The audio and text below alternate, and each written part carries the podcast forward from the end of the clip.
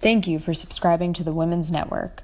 We share resources, information, and statistics surrounding the conversation on the state of women in business and leadership.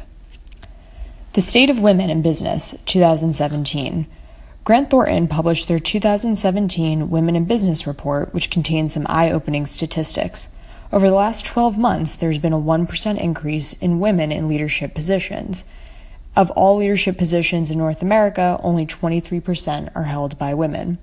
But alas, all is not lost, as there has been a 3% increase in women holding CEO titles over the last year.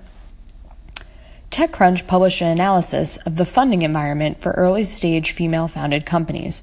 Since 2010, since 2010, female teams have raised an average of $82 for every $100 male teams raise. At the top 100 VC firms, 7% of senior investing partners are female.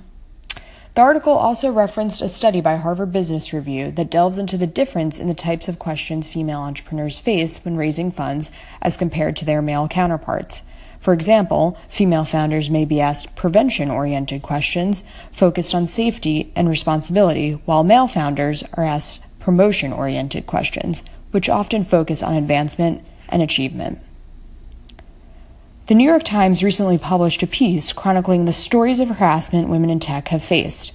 In particular, the piece focused on female entrepreneurs and their journey in raising money or pitching their business while dealing with an onslaught of sexist commentary. The piece has sparked responses by male leaders in the industry. Thank you for listening to the Women's Network, and we'll be back next week with more information about this important topic. We leave you with a quote by Abigail Adams If we mean to have heroes, statesmen, and philosophers, we should have learned women.